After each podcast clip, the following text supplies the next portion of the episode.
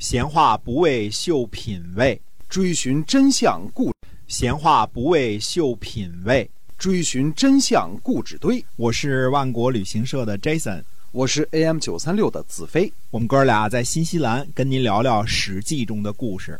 各位听友们，大家好！您现在收听的呢，是我们每天为您播出的《史记》中的故事。呃，感谢您一直以来对我们节目的支持啊！我们呢会在每天呢更新一集节目内容，告诉您在那个年代所发生的那些事情。今天我们继续的书接上文。嗯，上回我们说到呢，公元前五百三十六年的三月呢，郑国铸行书。铸行书呢，就是把这个刑律啊铸在青铜器上，放在公开的地方啊。这个中国这个历史界呢，有一个说法说，这是中国第一次公布成文法，就是用现代的词汇呢来解释这件事儿啊。呃，这样说呢，呃是没有语病的，嗯。关键呢，这个就在于公布。如果说中国有没有成文法呢？那我们几乎可以确认呢，从周穆王的辅刑那个时候就开始有了成文法了。也或者更早的说呢，这可能是传说了，就是从夏朝的禹刑就开始了。你看大禹的禹嘛，禹刑嘛，就开始有了刑法了。呃，这个事儿呢，呃，想想也正常，因为有有了人类社会，有了政权之后呢，那就有作奸犯科的，必须得以刑律来这个。规矩一下是吧？否则谁想干什么干什么的就不行了嘛。对啊，但是呃，历史上第一次记载公布刑法这件事儿呢，无疑是在公元前五百三十六年，在郑国，这是第一次铸刑书啊。呃，很多人呢，呃，这个认为呢，第一次子产把这个刑律呢铸造在鼎上，可是历史上的记载呢，只说铸刑书。并没有说公布刑律的细节，也没有说是否载体就是鼎。嗯啊，既然是铸嘛，那肯定是在青铜器上，这个是毫无疑问的。对。但是，呃，是不是铸在鼎上呢？当然，当时大家都喜欢把东西都铸在鼎上，对吧？这、这、这那个什么，也可能是鼎，也可能不是鼎啊。因为后文呢，到后来。赵简子的时候呢，还有一个铸刑鼎的事儿，那是要等到公元前五百一十三年才发生的。啊，这次呢是铸刑书，至于刑书是不是在鼎上，我们不知道。那么这个铸刑书和稍晚些的这个铸刑鼎啊，为什么这么引人注目呢？这个我们要呃这个稍微的引申一点说这个事儿啊。呃，我们先看看这个。呃，时间啊，从时间上来看，因为古代的这个法律，这个算是特别发达的，这个十分发达的这个古罗马啊，第一次颁布呃成文法呢，呃，要等到公元前四百五十年。我们现在讲的是公元前五百三十六年的事儿啊，那么还呃，古罗马呢还要晚着一百多一百多年，嗯嗯。希腊会更早一些啊。嗯，那那个时候呢，公元前四百五十年，那个时候已经是中国的战国时期了，战国初年了，对吧？嗯。那么，呃，当时呢，这个呃罗马人啊，派了十人委员会去这个法律发达的希腊呢，这个希腊的雅典，嗯，考察这个希腊的法律，特别是呢，考察这个呃卢梭宪法和其他的这个城邦法。那么回来之后呢，在罗马呢，公布了。呃，一个成文法叫做十二铜表法，那我们就不多说这个事儿了啊。就大家知道有这么十二铜表法这么一件事儿啊。那么，呃，这个时间上来说呢，这个是很早的，非常古远的时候啊。那么，其次呢，要看看公布法律这件事儿。中国古代的这个法律，其实主要的部分呢是指刑律啊，还跟现在的这个法律呢不是一样，它指的是这个法律当中刑法那一部分。刑法，嗯，那么。这个中国古代的这个刑律啊，这个其实都是不公开的。那么法律呢，掌握在贵族的手中。那么对于老百姓呢，主要是以教化为主。嗯，啊，这是牧民的方式啊。中国这个呃先贤牧民的方式，公开刑律呢，嗯，就是法律透明化了。这样呢，比起暗箱操作来说呢，这个要公公平很多啊。呃，不过呢，嗯。它依然不是这个治国的贵族们或者国君们的这个调调，因为周朝的这个礼乐政治啊，呃，显然是以教化民众为主的啊，而不是要走这个法律治国的这个道路啊，主要是我们这个学习雷锋啊，啊这这这这这个这是主要提高人民的这个素质为主，啊哎，？对嗯，让大家都讲理，对吧？嗯哎，这是这是主要的一个方式。等到最后呢，秦统一中国之后呢，就是把呃英这个等于说把这个这个精英治国啊，就是王权之下的这个精英治国这种思想呢，发挥到了极致了。嗯那么，呃，反观呢，古罗马的时候，虽说呢，这个古罗马起步比较晚啊，公元前四百五五十年的时候呢，这个，呃，这个才开始，但是呢，在那个时候呢，古罗马的时候呢，已经有了元老院和公民大会这样的机构存在了，所以这个。自从公元前五百零九年的时候啊，古罗马实施共和制，就逐渐走上了这个权力分治的道路，而且呃，这个古罗马实行共和制的根本原因呢，是因为人民不喜爱王政。那以前几个国王，这个从罗姆罗斯开始啊，其中有一个国王呢，这个呃干了点儿这个强抢民女的事儿，哎啊，就啊最后把这个嗯这个呃逼的这个这个女的跟我记记不太清啊，跟他这个、这个年轻的这个恋人呢都自杀了，这么这么一个传说，所以呢大家不喜欢王政。那古罗马的时候呢，选执政官要选俩，啊几乎所有都是俩啊，就是就是这个这个。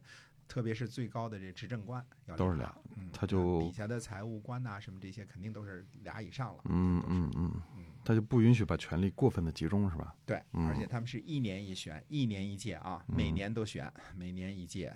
那么还有什么呢？还有元老院，元老院就是贵族院。现在我们叫的这个美美国的这个参议员啊，Senate 这个，呃，就是现在这个就是原来的罗马元老院，就这词儿啊，这个这个就是美国参议院这个词儿参议院啊。嗯啊还有什么公民大会？呃，公民大会呢，就是类似这个这个人民代表大会。这对。这这种这种机制啊，就公是民啊，就是。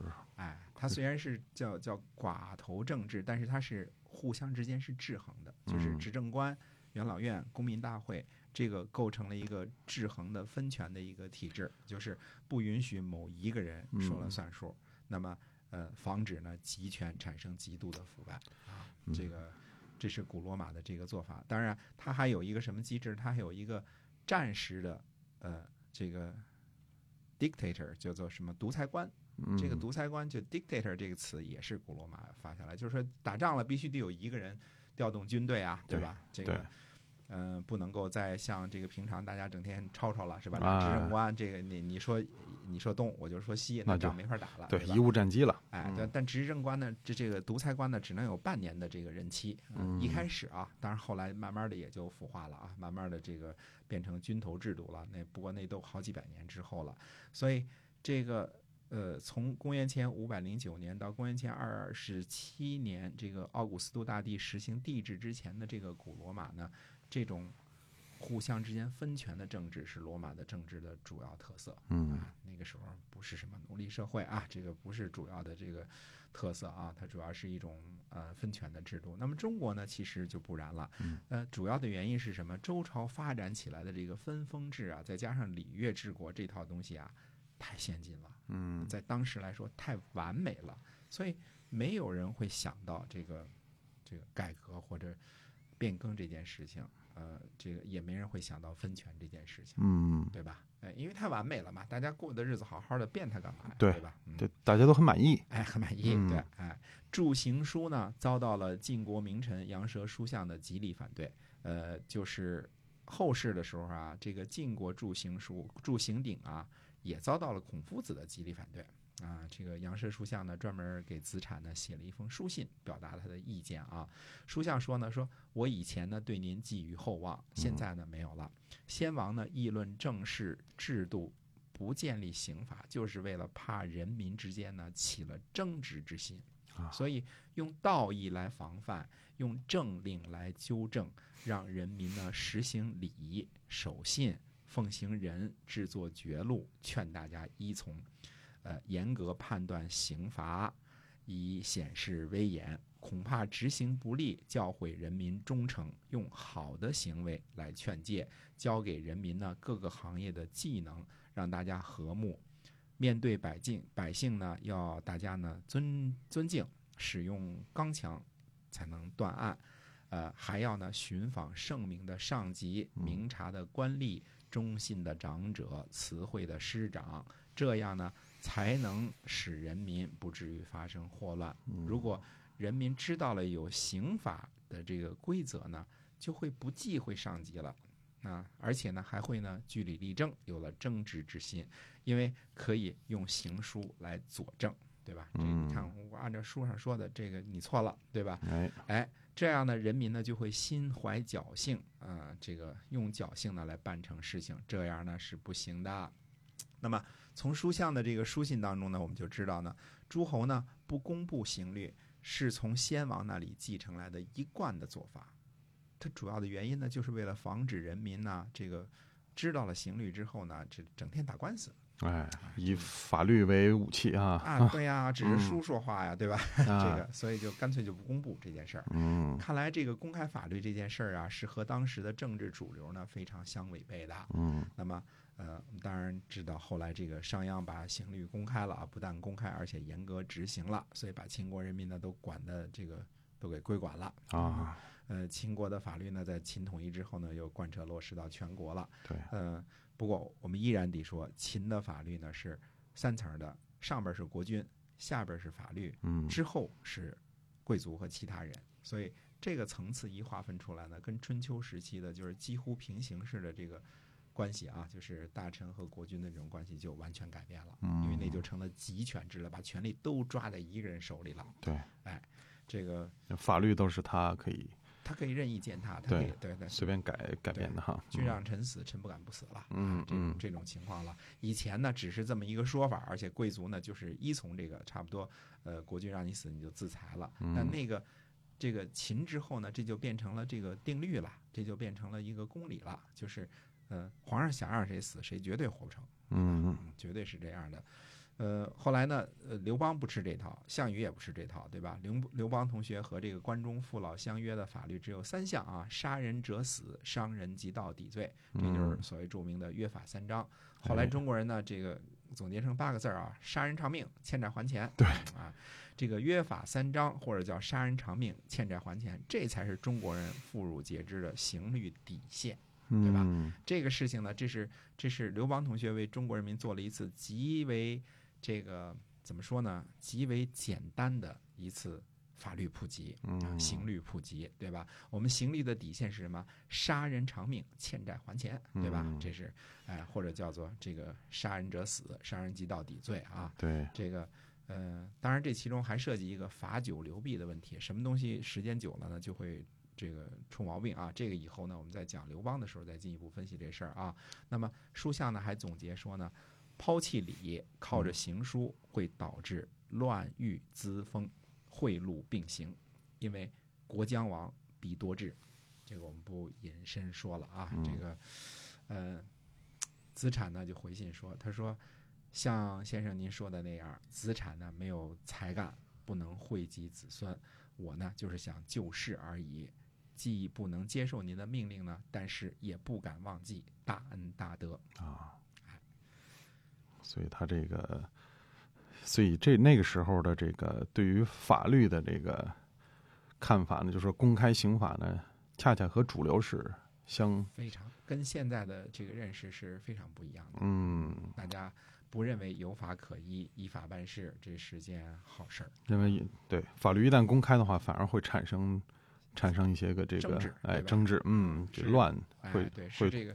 当时是贤人治国嘛，精英治国嘛。对啊，其实中国一直是精英治国，就是教化人民啊，哎对了不是号召大家学习雷锋，嗯这是主要的事儿啊。哎，是的，所以呢，看一看当时和现在呢，简直是差别的是非太大太大了哈。哎，是我们今天啊，这个史记中的故事就先跟您聊到这儿。哎，通过我们的节目呢，您可以了解到那个年代和我们现在呢这个一些个巨大的差别。呃，希望您呢在今后的节目中呢继续关注我们，我们下期再会。再会。